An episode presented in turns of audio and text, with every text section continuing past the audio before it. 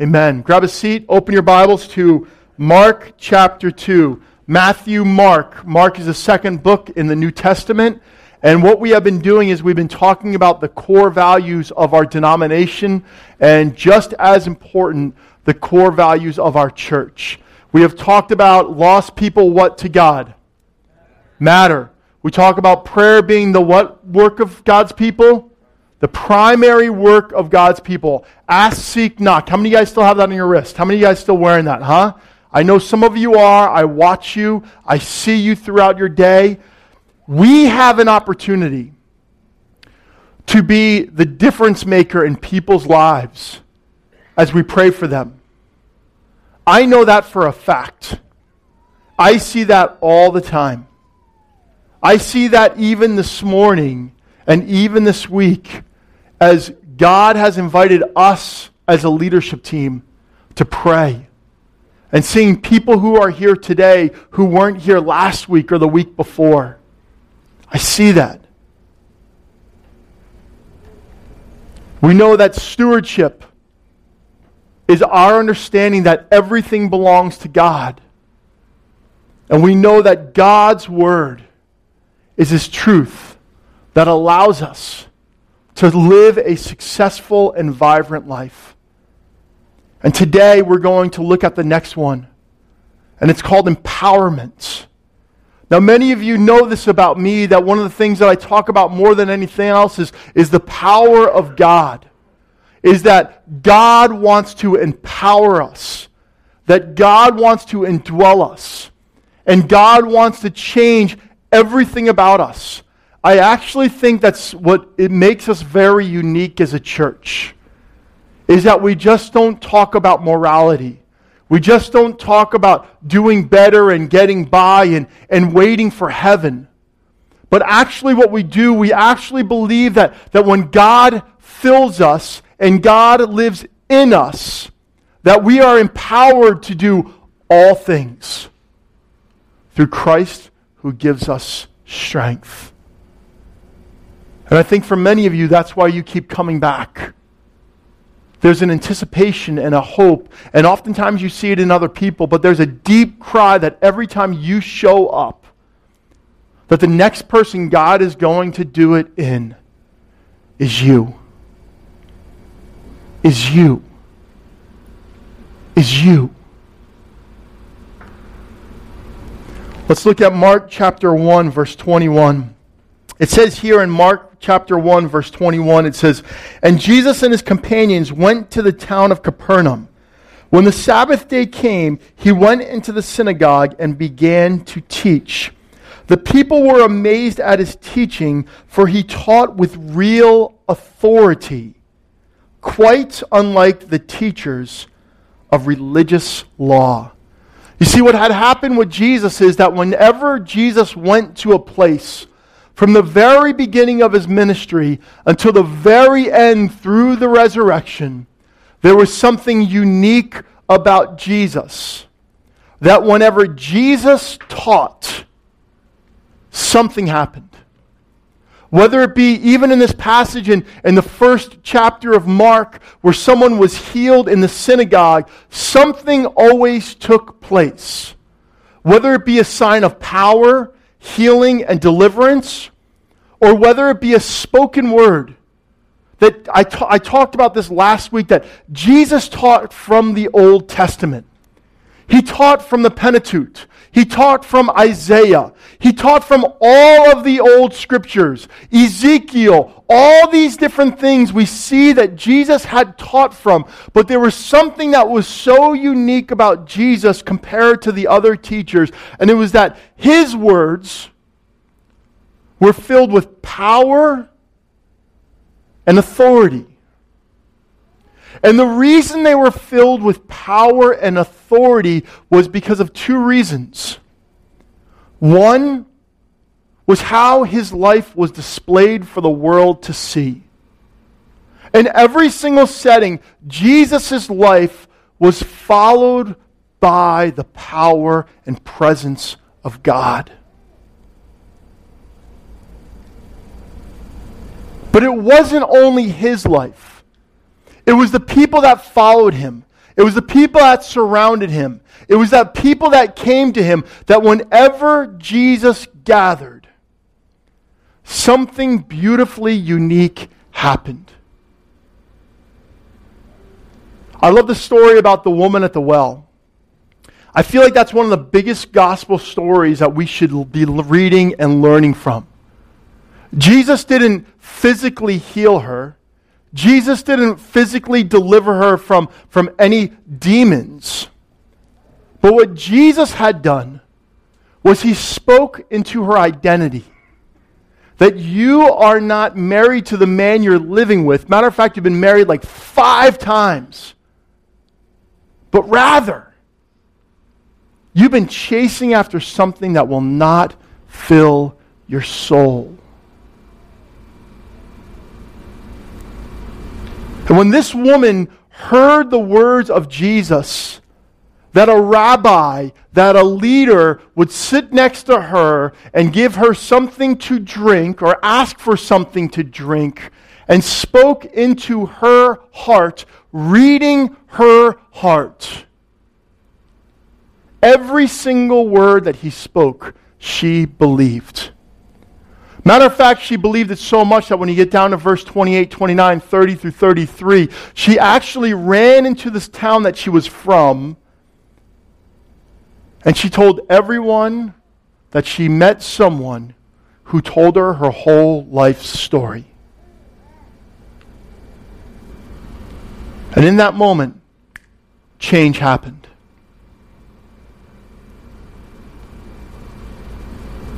Turn with me to Mark chapter 11, verse 27. This is now getting to the end of his life, and he, it says here, and again they entered Jerusalem.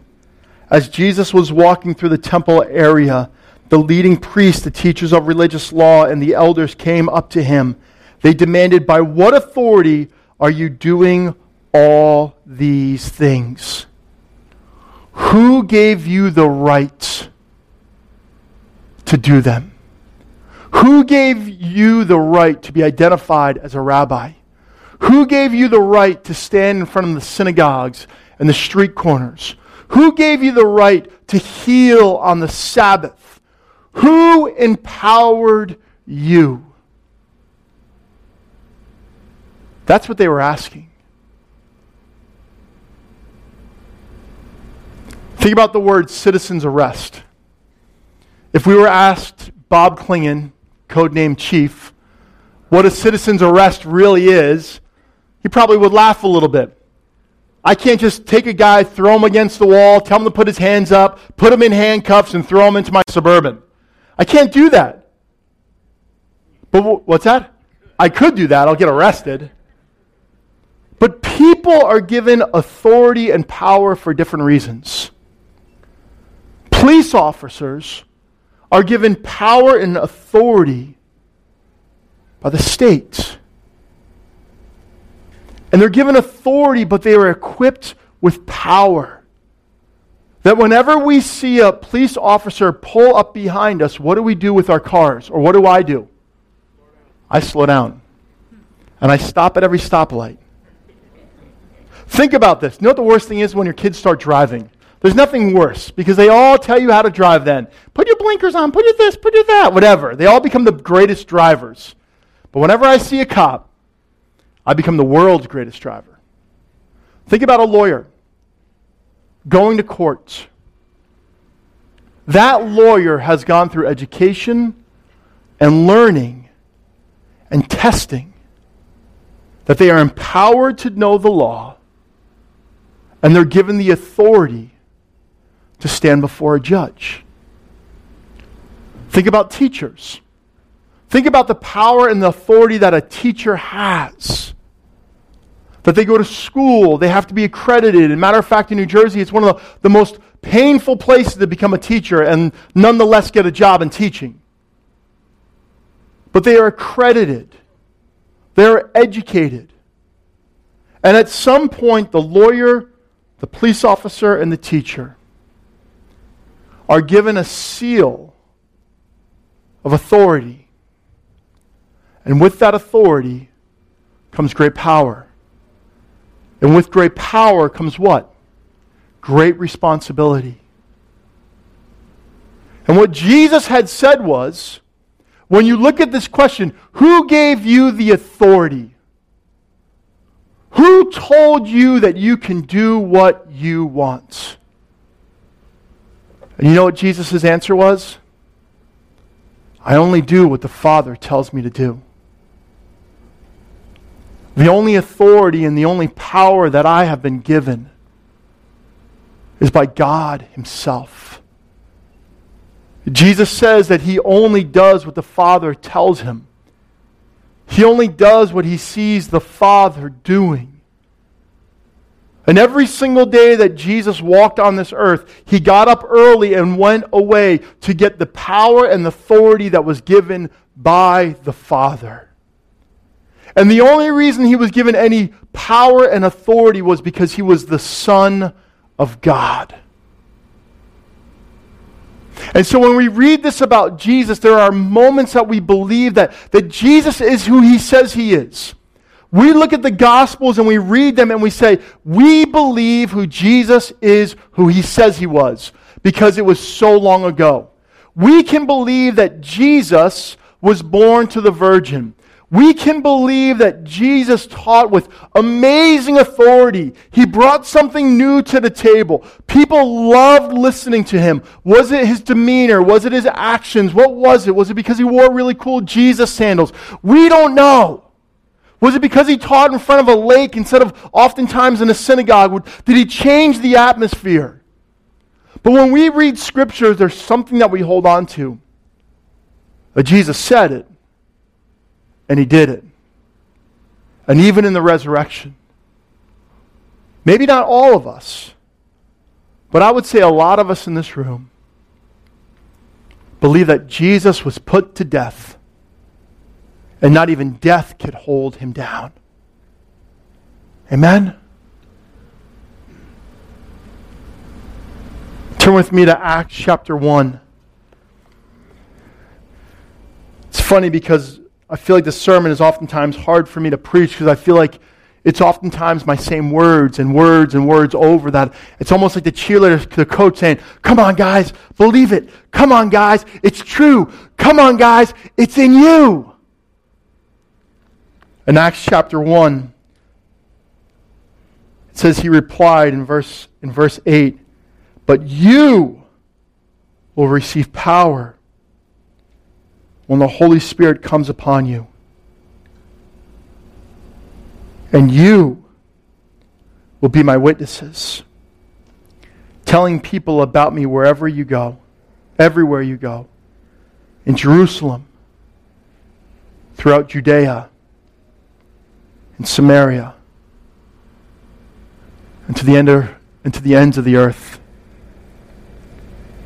But you will be empowered. But you will be given authority. But you will be given power. How many of us are so tired of watching television and seeing people live to their full potential. You ever feel that way? How many of you have caught, been so caught up at looking at others' accomplishments that you miss out on God's full blessing for your life? How many of you, here's the better question. How many of you truly believe that God can radically fill you and use you in ways that are unbelievable to you.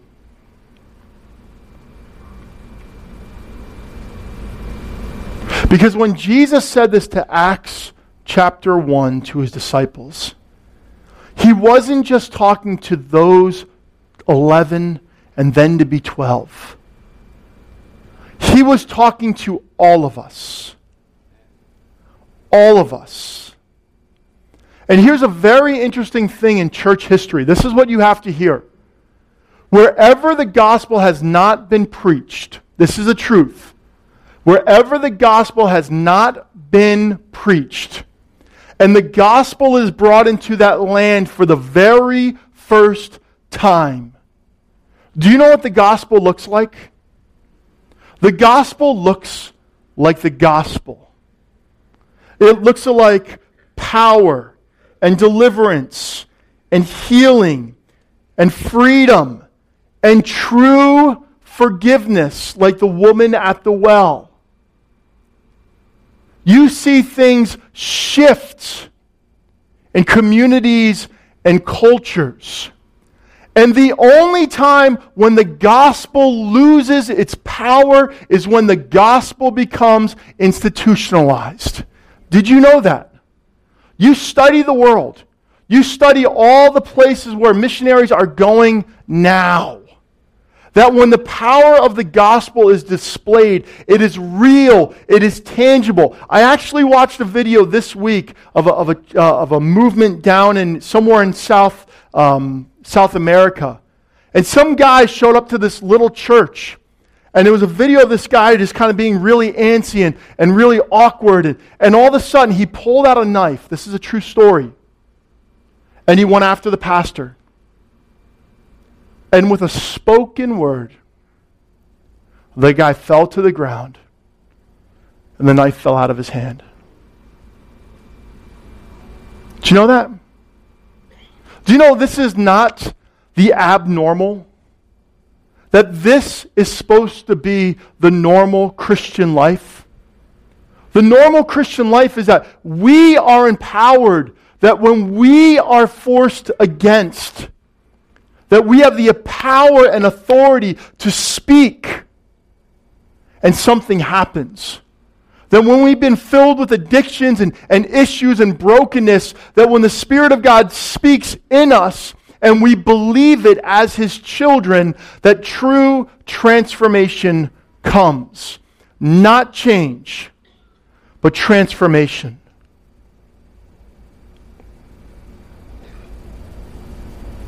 But it's all about our identity. Do we truly believe that we are given the Spirit of God to live within us, to indwell us, to empower us, to prepare us for eternity?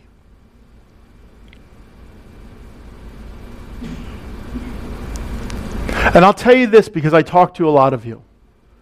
You have seen moments of that and glimpses of it. And in those glimpses, that's how you want to live. But the question is it's not about a moment, it's about a lifetime. That we can live a lifetime empowered by God. That we can live a lifetime living out God's full calling. There's nothing worse when someone comes to Christ and God does something radically new in their lives, whether it be saving their marriage, whether that be changing their attitude, whether that be rescuing them from an addiction, where God just steps in and does something so huge and supernatural, and then five years later, they're no different. I want to read some verses to who God says you are. It's not what you do, it's not how you do it, but it's allow you being a vessel that the Spirit of God can live and move and empower you to be. And you get to be like Christ to others. Romans 8:11 it says here, and this is key the same Spirit of God who raised Jesus from the dead lives in you. This is the game changer. Do you truly believe that the same Spirit of God that raised Jesus from the dead lives in you? And just as God raised Christ from the dead, he will give life to your mortal bodies by the same Spirit living within you.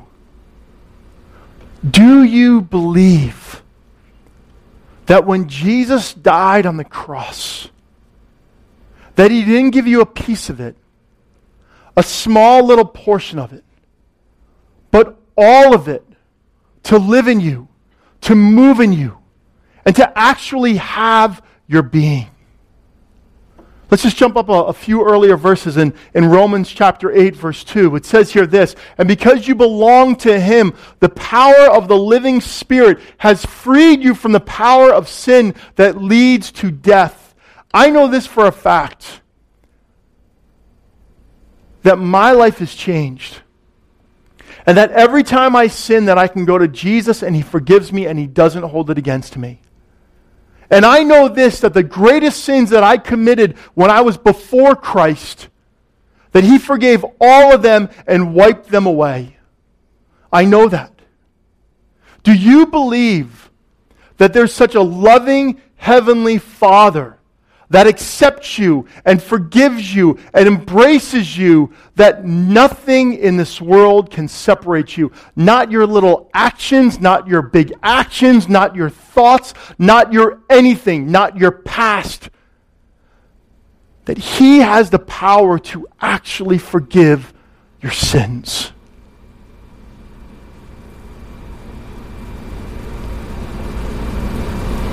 I remember when I was little and I would get in trouble. And I remember how my parents handled it. You see, there's things of sins of omission and sins of commission. And as kids, we have kids who will make grave mistakes. Right? Parents? Or at least in our eyes, they're grave mistakes. And one of the things that I've been trying to really learn is that when I approach my children, especially on things that they know that they shouldn't be doing, how am I embracing them in that moment? Do I embrace them in a manner that they'll come to me and say, Dad, I screwed up. Daddy, I messed up. Dad, I chose to do something that I shouldn't have done. And I remember growing up that I was the world's greatest liar because I didn't trust my parents to forgive me and to receive me and to accept me. I thought I had to always be this, this super athlete and this super person and this, this superman, and so I learned to have two different dual faces. And when I became a Christian, I said, I will not allow my children to feel that. Do you think my parents ever meant to do that? No. I have two great, amazing parents. But what do you think happened to them? The same thing happened to them that they poured onto me. And I know that if my kids can come to me as a loving father, then they'll go to their heavenly father with even a greater picture of who he is. That once they sin, once they recognize it, it's over, it's done with. I'm not thinking about it. I may keep you accountable for it, but it's not held against you. It says here in 1 Timothy 1 7 that we aren't supposed to be people of fear. They want to be known as teachers of the law. Oh, this is the, this is the wrong verse. It's really 2 Timothy, wrong one. It says that we are not given a, a, a spirit of fear and timidity, but we are given a spirit of power and might. 2 Timothy, we don't need to live in fear and timidity. We don't have to walk around timid and anxious. But actually, we are given a spirit of power and might and authority. Whether you're in church singing or whether you are in your vocation presenting to your board, you are given a spirit of power. It says here in 2 Peter 1 3, just throw it up here. 2 Peter 1 3. Do you have it? By his divine power, God has given us everything we need for living a godly life. We have received all of this by coming to know him, the one who called us by himself, by means of his marvelous glory and excellence. You can say all you want that the devil made you do it. But the fact of the matter is, if the Spirit of God lives in you, you don't have to continue down the path you're on. You don't have to make little lies. You don't have to make little shortcuts. You don't have to do certain things. Because we are given the ability to live excellent lives. You see, that's why the world hates us. Rightfully so. Because we stand up here when we preach messages and we, we show up to church perfectly dressed and we raise our hands and we read our Bibles and we get mad at all the different issues that are gov- going on with the government. But in actuality, when they sit down with us for dinner or for coffee or in meetings, they hear no difference. They hear lying and cheating and manipulating and that you are selfish. That I am selfish. The greatest example to humanity should be us as Christians in every single environment. In our homes. Why are kids leaving the church? Because their parents did not live a form of godly excellence. Why are people, why are neighbors not wanting to connect with you? Because they hear and see the hypocrisy. Why are people at work, maybe why are you not getting the pr- promotions? And I'm not saying you specifically. I'm saying the church universal. I mean, think about any candidate who stands up who claims to be a Christian. They are mocked for their faith. And everyone is waiting for dirt to be dug up on them. But what would happen if we were the people of God? That lived lives of excellence. That the power and the authority that we live in every single moment, every single decision, every single opportunity was Jesus' power living in us. Not by what we do. Listen to me. Not by what we do, but who Christ is in us.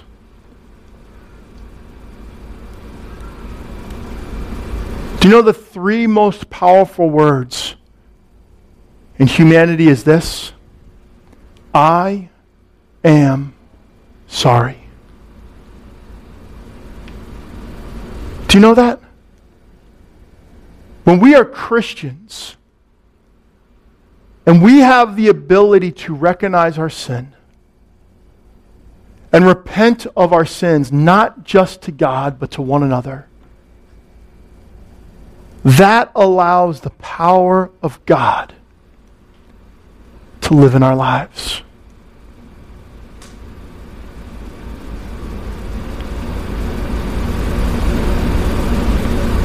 Here's a question Do you truly believe that you've been given an identity with the very presence of Jesus? Lives in you, empowers you, and has given you authority to live the life that God created you to be. And I believe that He also gave us the power to heal, and the power to deliver, and the power to speak life and victory into others. I mean it. I've seen it. Some of you don't know that this week in our church, in our plant family, there were two physical healings that took place. Do you know that? Do you want to believe that? Seriously. Do you want to believe that God has created you more just for, for morality? Do you want to believe that God has created you more than just for heaven? Do you want to believe that God created you to step into people's lives, to be the very presence, the very peace, the very love, the very grace, the very mercy, and the very power of Jesus Christ that we read about in this Bible?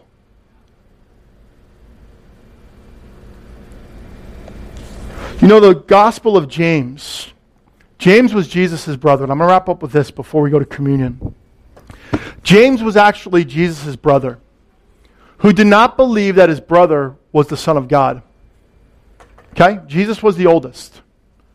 James, the just, as he was called, did not believe that his own brother was the Son of God until he had a personal encounter with the risen King. And then you know what the book that he wrote was about? The book of James is a very controversial book, probably the most controversial book in all of Scripture. Many have debated whether or not the book of James should be in the Bible or not. Many scholars have written that, that why or why not this book should be in. Because when you read the book of James, it's written to the group of people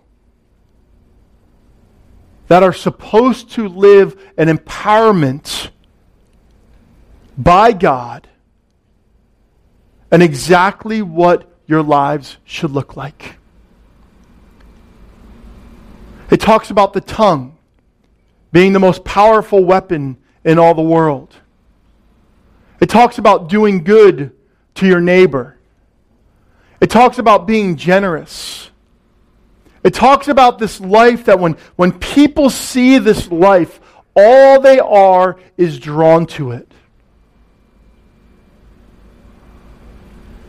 You see, our churches shouldn't be like those, those, those, those fly things. You know that at night when they buzz, buzz and the flies come in, and what do they do to the flies? They kill it. That's what too many churches do. They pretend to be this great light, and then they zap everyone and they die. What we should be is we should actually be like candles. You come up and we have a light and we give you a candle and you burn brighter and brighter and brighter. We should be the people of God that when they come into our, our church and into our fellowship, that we want to see you excel more than we excel. We should be the people of God that, that when God has done tremendous things in our lives, that we believe that God is going to do more than He's done in us. We have to be selfless in a very selfish world.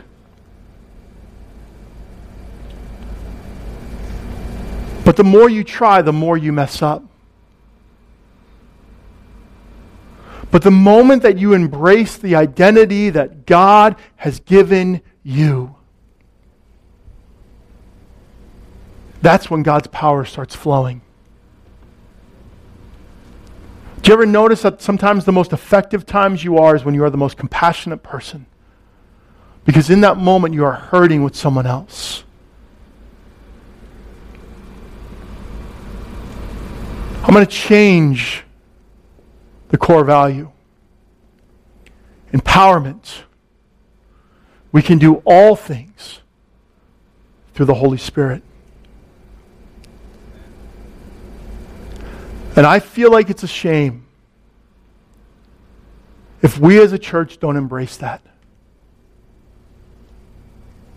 I feel it's a shame and it's a waste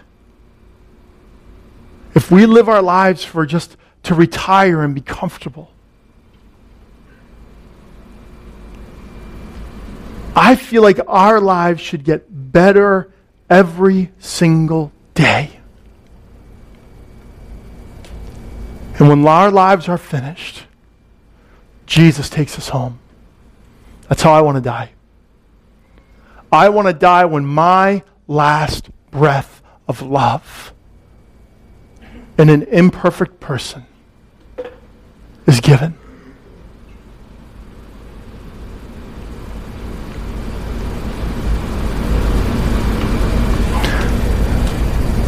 This is about your identity. It's not about praying. It's not about reading. It's not about doing. It's about accepting that you are God's child and He created you for more than this broken, sinful world. And you are the presence of empowerment for others. Do you know how I know that? Because one of you are going to get it this morning. And I say this humbly God used me this morning to be an empowerment for someone else. And you have the opportunity to be an empowerment for someone else.